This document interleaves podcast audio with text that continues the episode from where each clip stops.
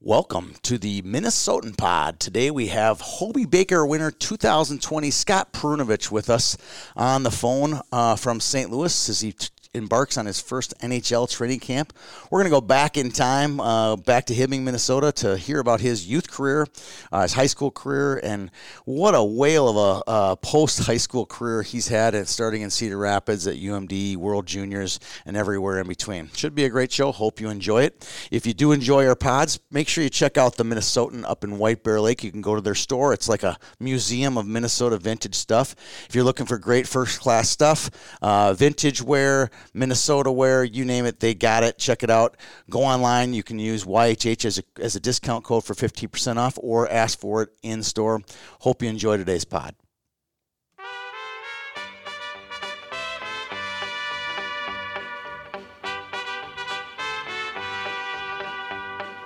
Love is a burning thing, and it makes a fiery ring.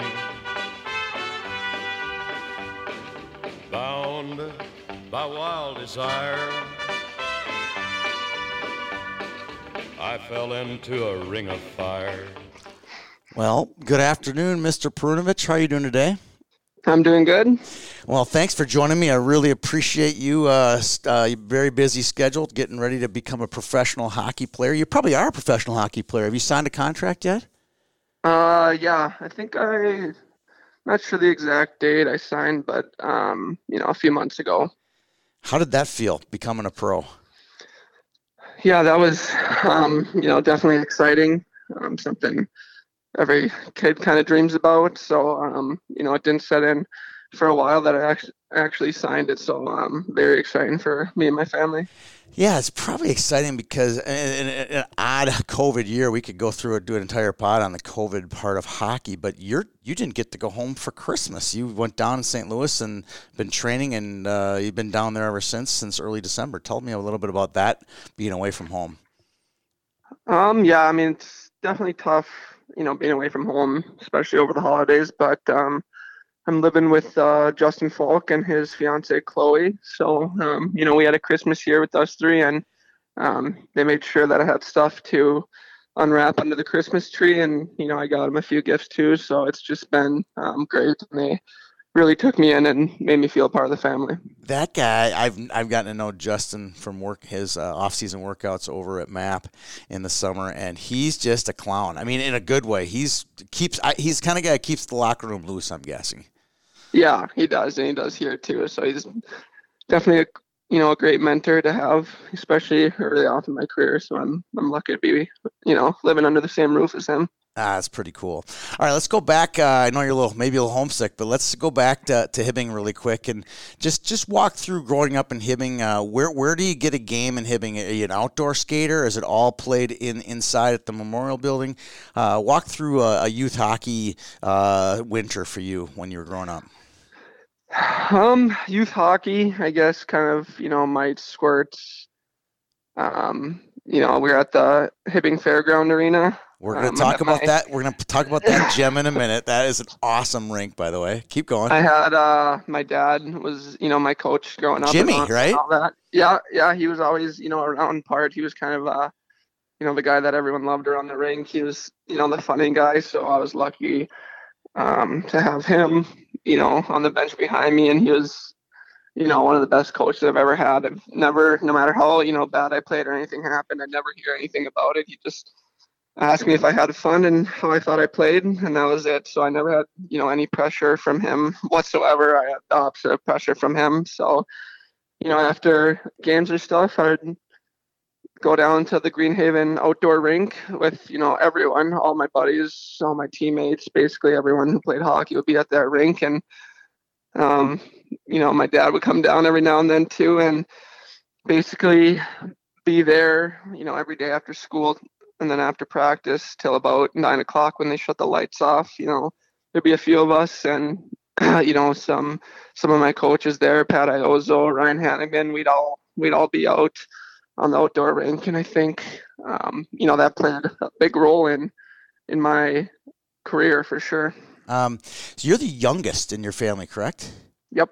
Uh, you have a sister and a brother, and, and I, it's so funny. I follow you on social media, and, and they seem to always be giving each other a hard time. Is this is this pretty true at the house too? You're probably just getting out of the way of those guys. Yeah, they're we definitely don't hold back. We kind of feed each other a little bit, but um, it's all in good nature. And yeah, um, you know, me and my brother definitely give it to each other quite a bit. But he's also, um, you know, a big reason for my success. You know, growing up, no matter what I was doing, I'd be doing it with him, whether it was playing catch or you know playing tennis in the backyard on some concrete or playing basketball, he always pushed me, and um, you know, I always wanted to get better to kind of fit in with him. He was a few years older than me and a little bit better, so um, you know, he also helped me become a way way better athlete. And I think that if I don't had if I didn't have him, um, I wouldn't be near where I was right now. Oh, that's pretty cool. I want to talk about your dad a little bit. That, that this is not part of the the plan here, but it's kind of interesting how he said you said he never really criticized you. He kind of just let you do whatever you want. Do you think that kind of plays into the style of game? Because let's just be honest, you play that a very freewheeling style of hockey, and we're just great to watch. Really fun to watch. I told friends of mine, you got to see this guy play. He's a blast to watch. Is that a little bit due to your dad, or is that just more you? You think? Well, I think it's for him for sure. You know, you see um, some of these parents that put so much pressure on their kids, you know, especially at a young age, um, and that doesn't help whatsoever. That only hurts them. So um, I always had the confidence that you know, if I messed up, if I had a bad game, he would he would always be there in my corner, you know, making me feel better, saying, you know, the most important thing is to to have fun. So he definitely made the game way more fun and way easier for me to play. So come, let's fast forward to your Bantam year. Uh, I kind of knew who you were through cousins, uh, second cousins, Luke Perunovich and, and Ben Perunovich down in Edina. So I kind of knew who you were. And someone mentioned, you got to go see this kid play. You were a second year Bantam for Hibbing. And I, I it was, it was like watching, and, and take this, the, I think I said during the broadcast, he reminds me of Scott Niedermayer from the Anaheim Ducks, which is a really high praise and somewhat crazy to say, but now it's not such a crazy comparison. Do you think?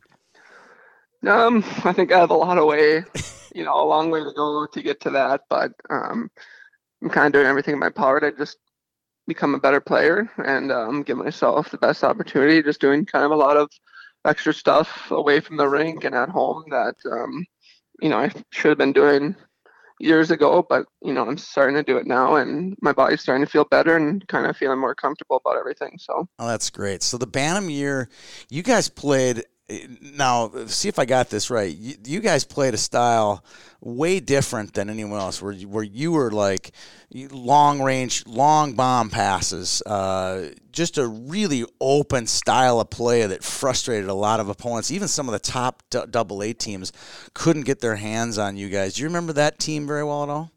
I do actually. Yeah, I had um, you know Pat Iozo and Ryan Hanningman as our coaches, and um, you know, they coached in Peavies and they moved up with us. They're always at the outdoor rink, and um, you know, they definitely helped me. I mean, I'd be on the ice way after with them. We'd open up the rink, and you know, we'd go there with the few of us too. Everyone to go, and they just work on stuff too. So we had a lot of special players on that team, and um, you know, they coached us really well, and you know, played that kind of fun style of game where um, you know, it just kept working for us, and we were playing some of the best double A teams in the state as you know a small single A program, and um, they definitely a lot of that goes to them too. They did an unbelievable job, you know, with our with our group for sure. I remember packing my camera into this goofy little rink over at Wayzata to watch you play, and it was like it was the best money money I ever spent that day. It was like it was like a two to two game, back and forth. They had a ton of great players. You guys had a ton of great players. It was a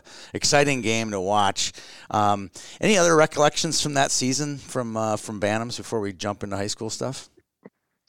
I actually remember. Yeah, you were at that game. I think we ended up talking after. Yeah, for a couple um, minutes. Yeah, no, that was great. That's when you kind of you know came into the scene with me and I mean, you've been following me now for over a decade, probably. Close, yeah. You know, it's been it's been a long time, so you've kind of always been in my corner and helped me get my name out there in the cities too, for sure. So, yeah. um, I think another recollection I had is we were playing Grand Rapids in Bantams maybe, Yeah. and um, we ended up losing. But I thought I had a pretty good game, and um, the opposing coach, who I knew, Grant Clafton, walked over the lock, walk over to our locker room and um, kind of pulled me out and just talked to me. Um, so that was pretty special. I knew who he was, and um, that was probably one uh, one of my more memories from there. Oh, that's pretty cool. That's pretty cool. So let's move into high school. You play elite league probably for Grant all three years, correct, or two years for Grant? Yeah, I played in the development league my first year with Grant. Yep. Um, and then I don't know how many years I played in the elite league after that, the actual league, but that was also for Grant too. So, um, you know, we had a we had a really fun group, and once again, a lot of good buddies on there. I, I know um, I had some buddies from Hermantown, Cole Koepke and Wyatt Aamodt, and I would drive up to Hermantown, and we'd all hop in the car and um, you know head down together. We'd stay in a hotel together a few weekends, and we had such a blast. Um, one memory from Elite League I actually have is um, we were packed in a locker room. So Yeah. me and a few others went into this like kind of closet place in between periods. Like that's where we were getting dressed and that's where we were. trying to think who it was. I think me, Wyatt Aamodt, Cole Koepke, and maybe uh, two others. Yeah. And after the first period, we went into the lo- into our little cubby area, and um, the second period started, and no one came and got us. Oh my God. About eight minutes went through the second period, and we had no idea what was going on. No, we didn't. So we walked in the locker room, and no one was there, and we all walked up to the glass, and the game already started. The second period started, so we missed about half the second period, and we were just sitting at the door, and then we we all came out. So that was that was kind of funny. Were they mad or were they worried?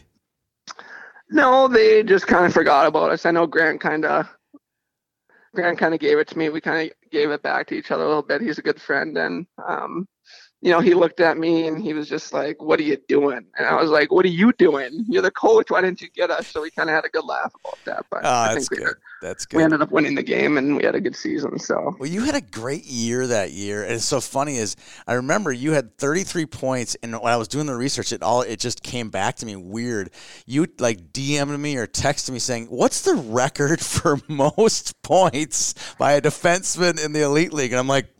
I cannot prove that you do not have the record for most points in the elite league. 33 points. Do you remember that exchange?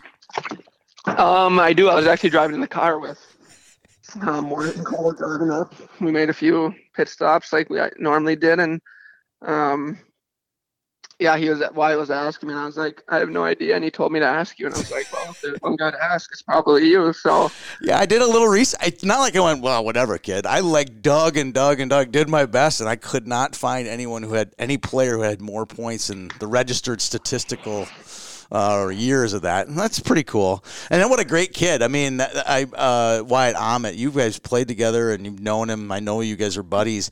Tell me about him. What's what's what makes him such a great player uh, or a good friend, Wyatt? Well, I just grew up, you know, playing against him. We were friends. Um, you know, he, he comes up to my cabin up north every now and then. You know, we hang out in the summer. Um, he's a great hockey player. He's built like a horse. So Yeah. he's, he's got about a 250 mile an hour slap shot. So I think that's where a lot of my assists came. When Right. just on the point, I just put it right in his wheelhouse and he'd do the rest. So um, we definitely had a lot of fun as D partners during that year. We also um, we also had an unbelievable team. We ended up winning it that year. Yeah. So we just had a you know great bunch of guys in the locker room, and we had so much fun every single game. So that definitely you know it was a great experience for me, and I'm lucky to be a part of that. Yeah, all right. And then let's just finish off that, that junior year of high school. We named you a player of the year finalist. I think that was the Riley Tufte and Casey Mittelstadt crew of guys. Um, walk through that season. You guys only lost three times that year. And you drubbed teams. Um, do you have fond memories of that team? Because that was the last year you played with your Hibbing boys. Um, yeah, you know, I don't think that we really played the best competition that Yeah. year. I think we kind of had a watered down schedule, and um, you know, we were winning games by a bunch, but we weren't really playing um, great competition throughout the year. Which, I mean, I guess looks good on paper, but doesn't really help you towards the end of the year. Um, Yeah. You know, you have Hermantown, whose schedule is all double A top top teams. So um, I think that's why they have the success that they do. Um, you know, they'll take their losses to, you know, Duluth East and you know Rapids, YZ and all these yeah, teams. yeah. yeah. So it's like they're you know they lose these games by one, but they get so much more out of it than when we're beating, you know, a team eight nothing. So I think, um, yeah, we had a we had a great record regular season, but um, had a tough time against Hermantown. Yeah, seven rip and eight rip. I mean, it was like it was they put the exclamation on you at the end there. Yeah, yeah, and they should have. You know, they we were had a 22 and 3 record or whatever it was and you know they really took it to us It's so funny. You look at those teams. We could just do another pod on those guys.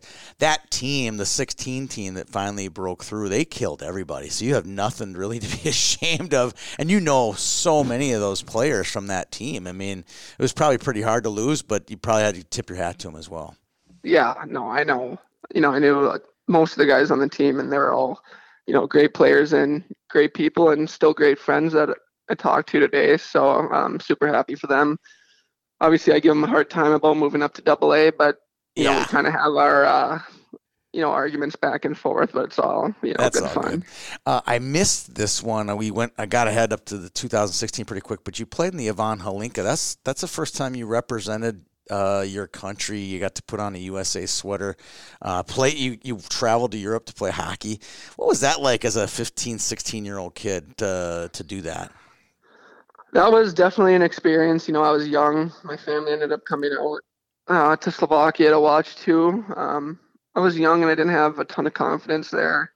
Um, and I think my play definitely showed that. I didn't have a you know a great great week, and I wasn't um, you know playing my hockey. But um, I think that also helped me a ton too. Just kind of realizing what I needed to do and how I needed to play. So that was uh you know that was a fun experience and met some great guys there too.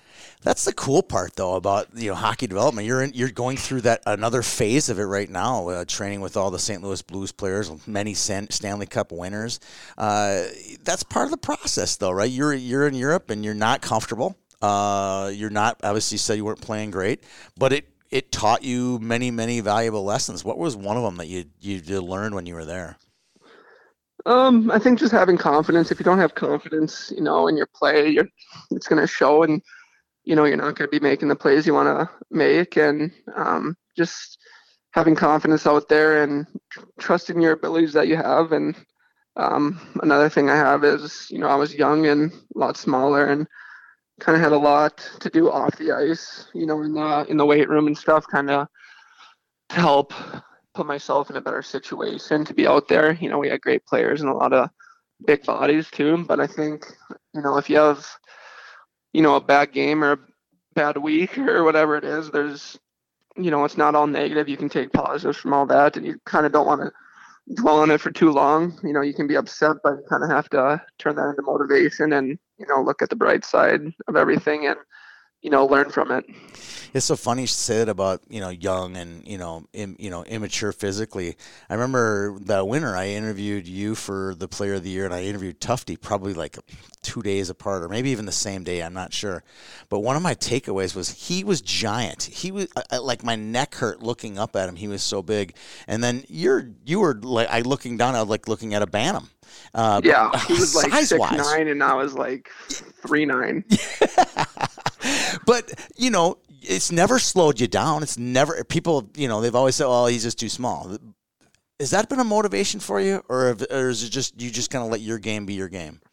Well, it's a motivation for sure, and I'm also, you know, gonna play my game. I, um, you know, heard that growing up at every level that I was too small, and, um, you know, from a lot of people. The only person I didn't hear from was my family, and you know, definitely my dad, and a few coaches, you know, for sure. But, um, you know, my dad helped me through all that too. Um, I ended up trying out for the high school team as a second year Bantam, and I ended up getting cut from it. Really? And um, yeah, I got cut from it, and um, And then you turned out to be a high school player of the year finalist. So I think they probably figured out that was a bad decision, right? yeah, and then um, you know I remember going out, driving out to my cabin right after I got cut with my dad. It's about a 25 minute drive, and I was just so upset, and you know, crying and couldn't even think. And once again, you know, he was there for me and made me feel way better about everything. So he's just always been in my corner and, you know, the best guy you can possibly have. Yeah, that's awesome. That's great stuff. Uh, all right, so let's move on to your senior year in high school. You decide to leave uh, Hibbing and go to Cedar Rapids for your senior year and play juniors in the USHL. Um, go through the decision to, to leave high school. I was committed to UMD at the time, and um, you know, I kind of realized, you know, about the competition that we were playing and um, how I wasn't really growing as a player, you know, winning games eight nothing and not really having to, you know, play my game and put in 100% effort. And um, Coach Sandelin really wanted me to leave too. So at that point, um, talked to my, you know, my family, and once again, my dad told me to do whatever I wanted to do and put no pressure on once again. But um, I think that um, it was the right decision um, playing against some better competition. Um, you know, I wasn't putting up 60 points or whatever at Cedar Rapids and, you know, playing 45 minutes a night, but um, it definitely um, was the right decision. It's crazy to think. Uh, I look at your stat line here in Cedar Rapids. It was it wasn't great. Um, that's six, an understatement. Six goals, 15 assists, 21. My, my point of this is like, that's your senior year in high school. And then next year, you're the freshman of the year in the NCAA. Did you see that coming? No, I did not at all. I actually got the green jacket in uh, the USHL for the worst plus minus. I think I was like minus 39 or something. We had a, we struggled. We struggled definitely as a team, you know, during during the season. Um, but once again, you know, I didn't want to do all on that. I kind of wanted to take, um, you know, all the takeaways from it. I did a bunch of film. You know, after every game, I watch all the film and see what I was doing wrong. And um, after the season was done, I uh, I wanted another I wanted another year in Cedar Rapids, um, but Sandelin did not. So once again, I listened to him, which always seemed to be the right decision. So um, you know, we talked for a while and he told me that I'm coming in. So um, I ended up, you know, coming in a year earlier than I wanted to, and um, you know, it worked out. Yeah, I think it worked out pretty good. So it, walk. Let's walk through Sandy's. I'm guessing the re, his reasoning was to get you out of. Uh, he wanted to get you into some tougher competition, so the USHL was the best option. Then you got there, and it wasn't the best situation. I mean, you were playing forward for it, it, uh, at least. I, sorry, I, I I followed you quite a bit. I was like, how is this guy doing down here? Because he would have been one of the top seniors in high school in Minnesota. So I kept an eye on you, and I was like, oh, he's not doing that great. Like you said, the minus thirty nine thing. Uh, did you get out? Because it was a bad situation, or did he want you because he knew he could do better? He could do better with you up there.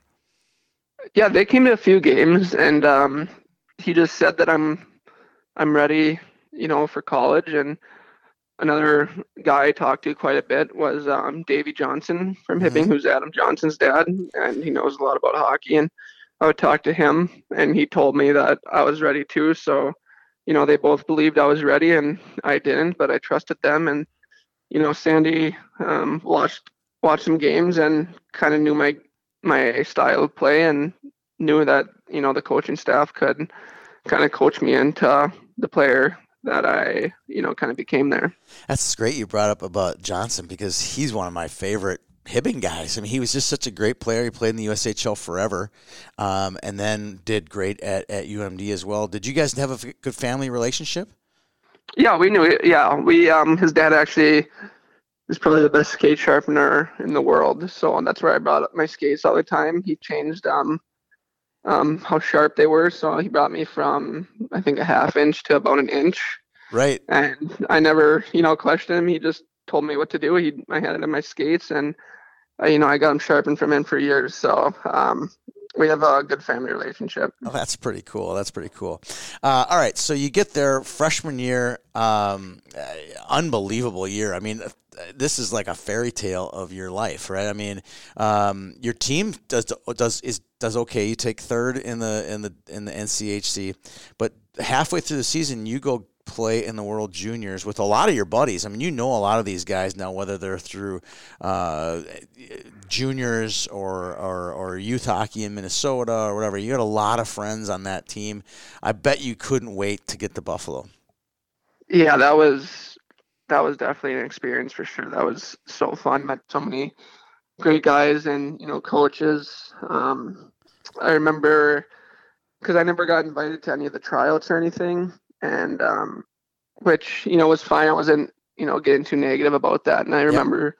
Sandelin telling me probably five games into the year, you know, to keep playing and I'll be on the team. So I just kind of kept doing my thing, and then sure enough, he told me that you know I was getting invited to the last tryout, and I ended up um, making the team, and you know had a ton of other UMD guys on the team too, which was great for you know the program and us. Yeah. Um, so that was definitely an um, unbelievable uh, feeling. Ended up ending up making that team and going out to Buffalo with a bunch of buddies and you know playing that outdoor game. Yeah, let's gotta walk to the outdoor game. I mean, people forget you guys didn't win the World Juniors, but you, but if you could go back, I bet a lot of people like will look back. Oh yeah, I remember they beat Canada in a shootout in the snow game. I'm like, but that was such an unbelievable game. Um, walk through your memories of that game. Yeah, we uh, you know I remember going out for skates a few you know days before, maybe a day before, and the ice wasn't great, so we were kind of worried about that, but uh, staff did a great job at of making sure it was ready. Um, you know, it was cold, it was windy, it was snowing. We had you know built-in heaters in the bench, and um, you know so my family wasn't was very cold though. So you no, saying. no, okay. we had yeah we had heaters right All coming right. through them, so that was great. My family was there, my girlfriend came, um, and we just had so much fun. That game was an unbelievable experience, and to be able to, you know, come out on top was you know a great feeling. All right, so walk through the week because we're, we're we're right we're recording this during the World Juniors right now. It's it's a long haul. It's ten days if you get into the championship game. What walk through that process of you know you're excited you know like for for NCAA tournament you're two games two games a weekend and you're done. You know high school you two three games. It's almost like a big long youth hockey event because you're two days on one day is off. I mean, walk through the grind uh, and and trying to stay you know grounded. Yeah it's a long it's a long tournament for sure but um, you know I, my roommate was dylan samberg and um, we sure made the most of it. You know we had a ton of fun in the room always and he actually just sent me a few videos from uh, from uh, our hotel room a year ago or whatever and yeah. you know we played card games and had people over and it was you know so much fun and such a good experience well, you got a lot of memories with Dylan, that's for sure. The last couple years. Um, so we walked to the World Juniors. Do you remember the, the Sweden game? I mean, they, they were an unbelievable squad too. What what what gave you the most trouble playing in Sweden in that semifinal? Um, I think they were, you know, they were a really fast team. Um, I don't think we played um, our best game, and didn't get uh, some bounces that we'd like to, um, but they were definitely, you know, had a ton of skill and a ton of speed. So that was kind of something new that um, I wasn't used to. So that was probably the main thing. Right. Okay, so let's fast forward through the, the your freshman year. You just absolutely explode that year. Um, you're now now a household name in, in the NCAA world. Uh, you become NCAA Freshman of the Year. Um, and you guys win a national championship. But I want to talk about the game down in Sioux over in Sioux Falls against Mankato State, what that went to overtime. What are your rec- recollections of that uh, before you guys got to the Final Four? Um, my recollection was that we knew it was going to be a real tough game. We knew that they were really good. Um, I think we ended up scoring in overtime. Yep. And they called it back. Yes. And um, you know, our captain clutch Parker Mackay came up big. I think he scored the yep. You know, game winner. He had a few of those, so he kind of, you know, always came through in the big moments and really saved us there and took over. So that was, you know, that was my memory of that game. All right, uh, and then the national championship. I mean, how much better you get to go beat two Big Ten teams, uh, basically on your home ice in St. Paul. Uh, walk through that whole weekend. We definitely had you know, that was an unbelievable feeling. You know, going out to games, we had the red carpet, we had all our fans, you know, our band and everyone, you know, walking through, giving high fives. Um, it was just so much fun and such an unbelievable experience. Um, trying to think, we played the first game. Do you know? Uh, you beat, uh, I think it was Notre Dame, then Ohio State, right? Ohio State. We played Ohio State. I think. And then Notre we Dame, won- yeah. We beat Notre Dame. Yeah. Okay. Yeah, Notre Dame, then Ohio yeah, State. those Sorry. were some crazy games. I remember the Notre Dame game. Um, you know, just the feelings that um, UMD won it in 2011 there. Yeah. Um, you know, and we were up next, and probably one of my best feelings of my life is when we were in the tunnel getting ready to go out for the game. Um, you know, we were all just kind of sitting in there, and all of a sudden, you know, the whole crowd burst into a UMD chant, and you know, it was one of the best feelings I've ever had in my entire life. You know, just chills, and Yeah. um, you know, I still remember that vividly, and I was like, this is, you know, the coolest thing that I've ever been a part of, and to be able to come out on top for our fans, and you know, go out afterwards and celebrate. It was with everyone. It was it was just so much fun. You guys owned Seventh Street that night. the whole town, I felt like the entire anyone who was UMD was at that on Seventh Street that night. It's pretty cool. Yeah. Oh, wait, wait, we've one more detail on this. Do you remember how you guys got into the tournament? Remember how close you were? It was like Minnesota and UMD, and Minnesota did something with Penn State. Do you remember that day? Yeah, we were riding on the bus, and I think six teams needed to win in order for us to get eliminated. And one by one, they'd win, they'd win, they'd win. And then I think we came down to like the final two teams. The second team won, so it was up to one team that we needed to lose, and they ended up losing. And, you know, we kind of just went crazy. And um, that was definitely nerve wracking for sure. Um, you know, but we got in and um, we made the most of it. I'd forgotten about that detail. Um, okay, so another one here. Now, next year, uh, your second national championship. Um, kind of an interesting story. Um, again, you have a tough uh, first round game with Bowling Green, an overtime win. Do you remember that game in Allentown, Pennsylvania? Had you ever been to Allentown, Pennsylvania before? I have not. That was my first time, but uh, we had a good setup at the hotel connected to the rink, and um, okay, cool. we ended up, you know, I think winning that game in overtime. I think that might Yep. have been Parker again. I'm not sure who it was, but if I had to guess, it'd probably be Parker. He scored all of our big goals. So Yeah. um, yeah, that was that was a fun game and you know a fun week for sure. And then you go back to Buffalo, where you had been for World Juniors, and win a national championship. Walk through winning that title. Probably not as not as glamorous as winning, you know, at a sold out Xcel Energy Center, but still, title's a title, right?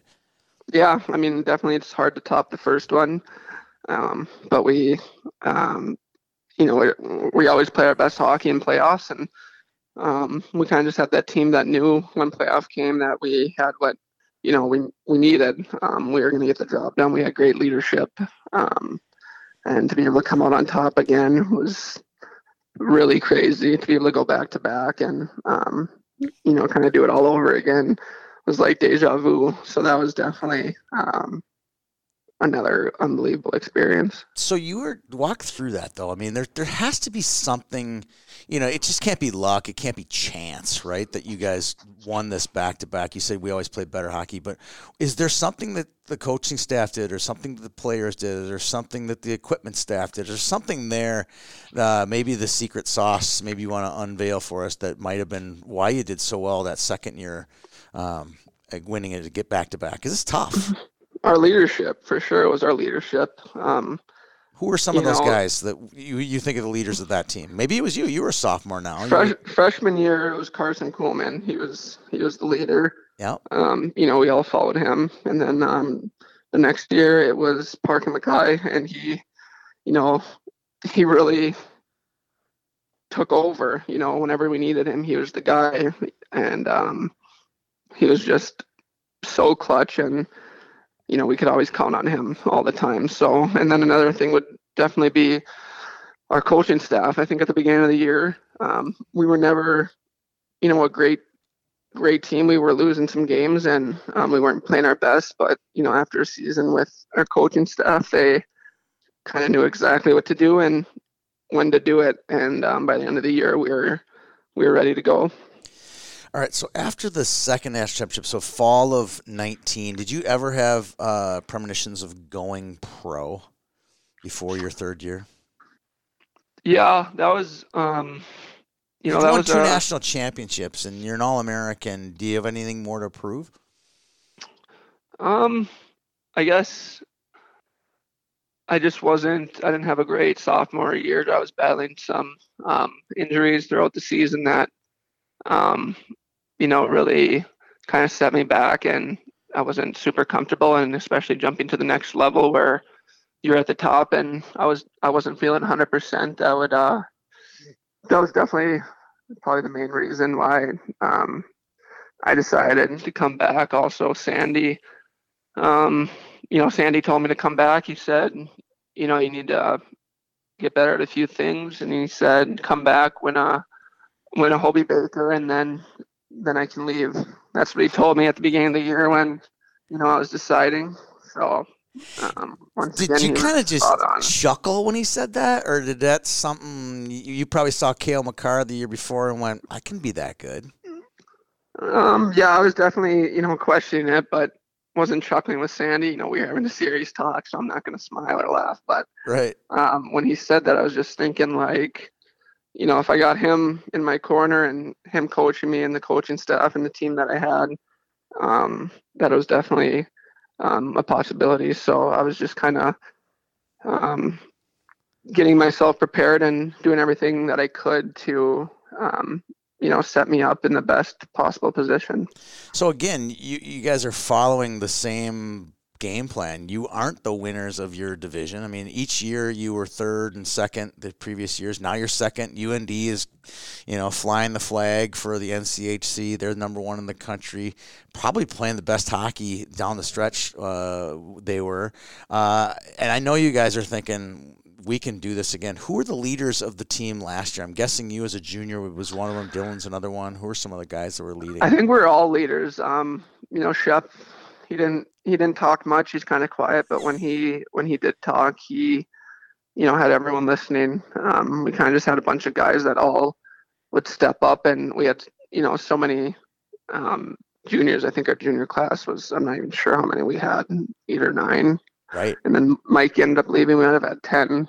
Yeah. Um, but we just had so many guys that would step up, and um, you know, once again, we were kind of just playing our best hockey again. So we were um, we were really looking forward to playoffs. We were playing our best hockey, and you know, we had a bunch of guys in the you know in the locker room, a majority of them who have either won one or two national championships and knew what it took and um, had all the experience. So you guys are lined up. You're gonna Miami of Ohio's coming to town to play your first round. What were, where were you when you found out the season was gonna be canceled? We were in the locker room actually. Miami was uh, already in town, and uh, we were in the locker room when um, we found the news, kind of just all around the place, you know, in the lounge and locker room and training room. And um, when I when the news came out, you know, just kind of seeing the seniors and you know how emotional they were. It was such a tough feeling, just kind of putting yourself in their shoes and knowing that you know their career's over. Um, it was definitely um, emotional for everyone involved, um, especially I think because we knew what we had in the locker room and we knew we had what it took. Um, so that was definitely tough. And on top of that, yeah, you knew what you had in the locker room, but you also had, you know, a ton of memories too, a ton of great feelings for each other. You had, like you'd said, a lot of you guys were together and one national chapter two. So there's a lot of uh, you guys had a have have have done a lot together, and it's to see that that you couldn't see it to the end is probably very difficult. Yeah, that that definitely was difficult for everyone for sure. Um, you know, especially when in the back, like previous two and you know going for a three-peat, which has only been done I think once or twice before. Um, you know, many years ago. Um, that was just you know such a hard time, but um, at the same time, you know, we're not the only ones affected by it. You know, millions of people and families and jobs and you know lives are being affected to it by it too. So um, Yeah, but- obviously hockey's important, but it's you know there's a lot more important things too. Yeah, that's the hard thing. Whenever I get frustrated myself about hockey and not being able to do tournaments, I'm like, wait, wait, wait, wait. There's people dying. There's people, you know, losing jobs, and there's lose people losing businesses and restaurants. You see it every day. It's you got to kind of take uh, take one for the team. I guess is is the yeah is the for sure. I mean, you know, people don't know where the next meal is coming from from this thing. So for us to kind of be that selfish and just you know, obviously we want to play, but you know, there's kind of a bigger picture going on in the world right now. Absolutely, absolutely. Um, uh, walk through winning the Hobey Baker. Walk first of all, finding out you won. Uh, how did that go down? Who tells you? And because I, have never won a Hobey Baker Award. Um, and two, walk through the banquet because uh, it was a little bit different. You know, you didn't you know, there wasn't a big, huge banquet hall, I'm guessing, with all of your teammates and friends and family. Walk through that process. First, finding out, and second, of the banquet and getting the actual trophy. So, finding out, um, I was at my cabin with. Uh, when, when was it? Was it in the summer? Or was it? I don't even remember. I just remember seeing pictures of you with the trophy. So, was it in June, uh, May? I don't Jeez, know. I don't even know when it was. Um, God, I have no idea. I mean, right, I could probably sorry. find out, but um, I was at my cabin with uh, my family, my grandmas, and my girlfriend, and um, you know, a lot of a lot of stress. But um, geez, I'm not even sure if I'm supposed to say this, but uh, I actually found out maybe 15 minutes before um, I got a call, and um, from someone I'm not. Uh, yeah, I won't say who it is. And they told me and um, just told me like if you no, know, they're telling me just so I know, and if I want to set up, you know, a video for my family's reaction. Um, so I ended up doing that, and all I remember is um, sitting around the TV, and John Buccigross opened up the envelope and announced my name, and um, you know, my mom started bawling, my grandma's were crying. Everyone was kind of emotional, and um, it was definitely a great night. And obviously, it's tough, you know, not kind of having that ceremony or or what they normally have, but right. um, being able to, you know, kind of share that moment with my family. Um, obviously, everyone's kind of going through a tough time, and kind of just being able to, you know, include them and bring joy to them during difficult times was um, so worth it too. Just being able to be with them and have everyone kind of experience with me was so exciting. So you were on watching ESPN. Did you set up a video of it? And yeah, I did. I did set up a video, kind of hidden in the corner of everyone. So I got that. Um, oh, that's awesome. Yeah, it was. It was definitely, um, you know, an un, unbelievable moment, and just like I said, to be able to share that with my family and see the joy that you know they have um, you know had for me. It wasn't just for me too. Like my family did so much for me, you know, growing up and being able to get me to where I am. So it was definitely a you know a family effort for sure. That, that's you know that uh, so for the 15 minutes between finding out and and and the announcement like grandma i think you're going to want to come on and come on in here and watch this grandma come on did you do any of that or did, it didn't take much no they were they were already all glued to the tv um, you know i was I was trying to play it cool. You know, I wasn't really saying much. Um, didn't want to give it away. I think uh, my girlfriend ended up sort of catching on, but she didn't know for sure because I walked into the other part of the cabin and, and you know talked on the phone about it, and we came back. So, but I, you know, I did my best to keep it a secret, and um, when they announced it, I think I did a good job. They seemed pretty surprised. So, so you face, uh, your girlfriend had to have known something. Your face must have turned red when you either got a text or a phone call. I thought I played it really cool. Did but you? She was. She asked. She asked what I was doing. I said I was on the phone, and then she just kind of looked at me and maybe could tell. I don't know, but um, she's probably like, "Was it another girl you're talking to?" you try to make yeah, something was, up, right? She was wondering. So, but then, um, God, I think my brother might have caught on too. But once I saw their reactions, it looked like they were completely surprised. So, oh man, that's a good story. Man, I'm glad we did this podcast. This yeah, good. this is good stuff. Um, all right, we talked about your you're in training camp. Just walk through a little bit about what you're facing today as a hockey player uh, for the last three weeks, uh, being down in St. Louis. You've plenty of you played against plenty of good hockey players. Uh, what's the step like? What are you What are you looking at? What's it looking at for you right now, just from a development standpoint, skating with the bigger, stronger, faster professional players? It's uh, definitely you know the biggest jump I've ever taken by far. Just kind of seeing the skill that these guys have, and you know seeing what they do on and off the ice, taking care of their bodies, and um, just the skill that everyone has is just ridiculous, and the plays that they make is like nothing I've ever seen. So um, I definitely still have a ways to go, and um, you know to be able to crack the lineup or you know wherever I am. So I'm just still trying to give myself the best opportunity. All right, um, got a couple more topics here. I wanted to talk about uh, Jason Herter and Scott Sandelin, two guys that have had major influences on you in your career uh, so far in your development process.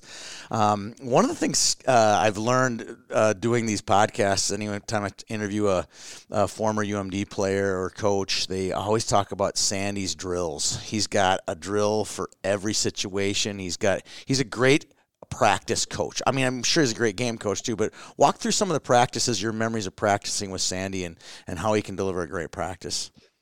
Well, he's definitely, you know, intense. You know, everything we do, he's intense. So if he doesn't like what he sees, he lets us know it for sure. Um, um, he's got, you know, they all have great drills, and um, yeah, he always expects 100% from you. And if you're not giving 100%, um, he'll tell you, and he knows. So not not much hiding from him. All right, and, many say that Jason Herter was a big factor in developing, you know, recruiting players and, and kind of the back end genius of this uh, UMD uh, success run. Walk through your memories playing for Jason. Yeah, Jason, um, you know, was the D coach. You know, him and um, the coaches split, Kraus and Larson. Yep. Um, you know, they did drills with us after, and um, you definitely did film and stuff that um, obviously helps, you know, with power play and penalty kill and D zone. So um, just all our coaches, um, you know, played a huge role in, you know, our team success over the years and, you know, recruiting players. Uh, and then Brett too, as well. I mean, I know he left. Uh, was it after your first year or second year there? First year. First year there. Uh, was he part of the recruiting process? Was he part of the process of your development as well?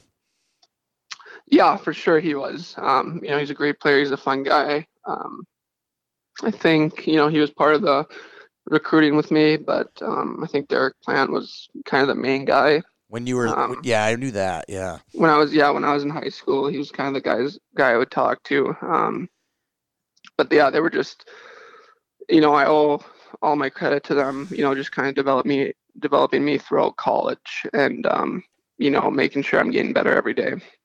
All right, let's wrap this up here. You know, you can't talk to a guy from the Iron Range uh, without talking about some of the, the history of the Iron Range. You know, growing up in Hibbing, um, you know, you you had Scott, Scott Sandelin is obviously from from Hibbing. Uh, Kevin McHale's from Hibbing. Uh, the Micheletti brothers are from Hibbing. Uh, Bob Dylan's from Hibbing. It's a pretty small town and to think of all these legends there uh, what was it like growing up there did you realize what a special place it was yeah, I think I knew like the history of Hibbing, um, you know, and all the great people that came out of it, um, and how kind of cool it was to be a part of that.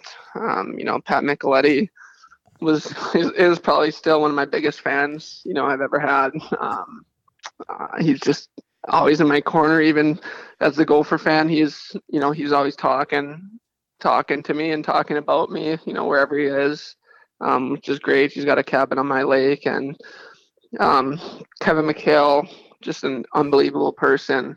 Um, you know, I actually just gave him a call a few days ago, um, just having him kind of talk to me about the process right now and like when he went through it and just giving me tips and stuff, which is just, you know, unbelievably nice of him, you know, to go out of his way and you know, kind of mentor me a little bit. And he's, you know, if I have any questions, I can call him and just kind of help me out through everything. So just to, you know, be able to have guys like that. I mean, they both came to um, my ceremony in yeah. I saw that. Um, I thought that was pretty neat. Yeah, that was, you know, to be able to have those guys, you know, up there with me and, you know, taking pictures and being around was just so unbelievable. You know, having that that support there. It's funny, you know, you, you're growing up watching NHL Network or NBC, you'd watch Joe Micheletti on the TV, and you're like, that guy's from here. Did that dawn on you at all? Yeah, no, my family, um, my parents know the Michelettis pretty well, so, um, you know, we've been to their cabin, and I've kind of known them growing up. Obviously, you know about them, but I didn't meet him till, you know, geez, I don't even know, probably five years ago. But he's always, you know, he tried to get me to go to the Gophers. He was always, um, you know, a Gopher fan, but to have him, you know, kind of have all that love for me, you know, even being a Bulldog and um, just how highly he talks to me all the time is just unbelievable. That's pretty neat. All right, so let's go through. You know, you got the Virginia Miners Rink, you got the IRA, you got the Snake Pit, the Hippodrome. Um, we're going to leave a little section here for the memorial buildings. That's a, it's a, a, topic in of itself. But what was your favorite rink to play in when you were growing up outside of the Hibbing Memorial Building up there?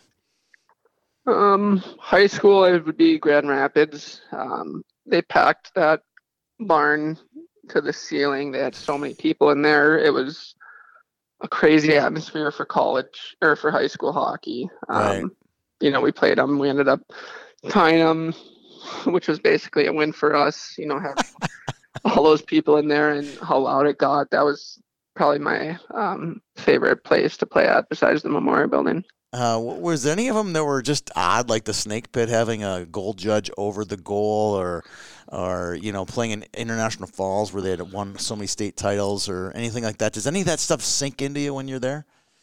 Um, Greenway definitely has that, you know, weird rink with the goal goalkeepers or whatever on top. Um, I did not like playing there at all.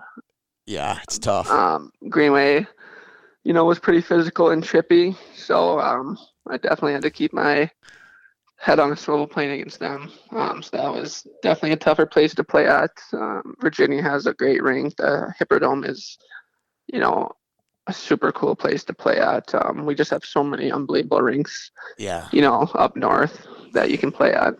It's pretty cool. Um, you know, the reason is, is that those are your district games when you're a kid. You go play in these buildings, right? Whereas, you know, as some a friend of mine says, well, a lot you go to some of these rinks in the cities, and they look like a Best Buy. You know, it's there's just no character to them. Whereas you get Yeah. there, every one of them has got character. It's pretty neat. For sure, yeah. I mean, just like the tradition that they have, the people that came out of it, and just kind of how cool, you know, each building is, and um, it's definitely kind of a lot different from in the cities when you got lifetimes attached to them and you know stuff like that. So it's definitely pretty special to, that every every rink up north kind of has their own little history about it, and you know players that come from them. Well, it's been an awesome time spending some time with you, uh, reliving some of your glory days back in youth hockey and college hockey, and uh, it's been great.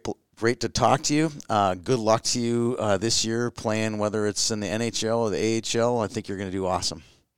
Uh, thanks, Tony. I appreciate it. We'll talk to you later. Scott Perunovich from Hibbing, Minnesota to the St. Louis Blues. Uh, special shout out to the Minnesotan. What can I say? It's a great store, one of a kind, first class stuff. Scott will be getting a gift sent to him from the Minnesota Compliments of the Minnesotan. Have a great day.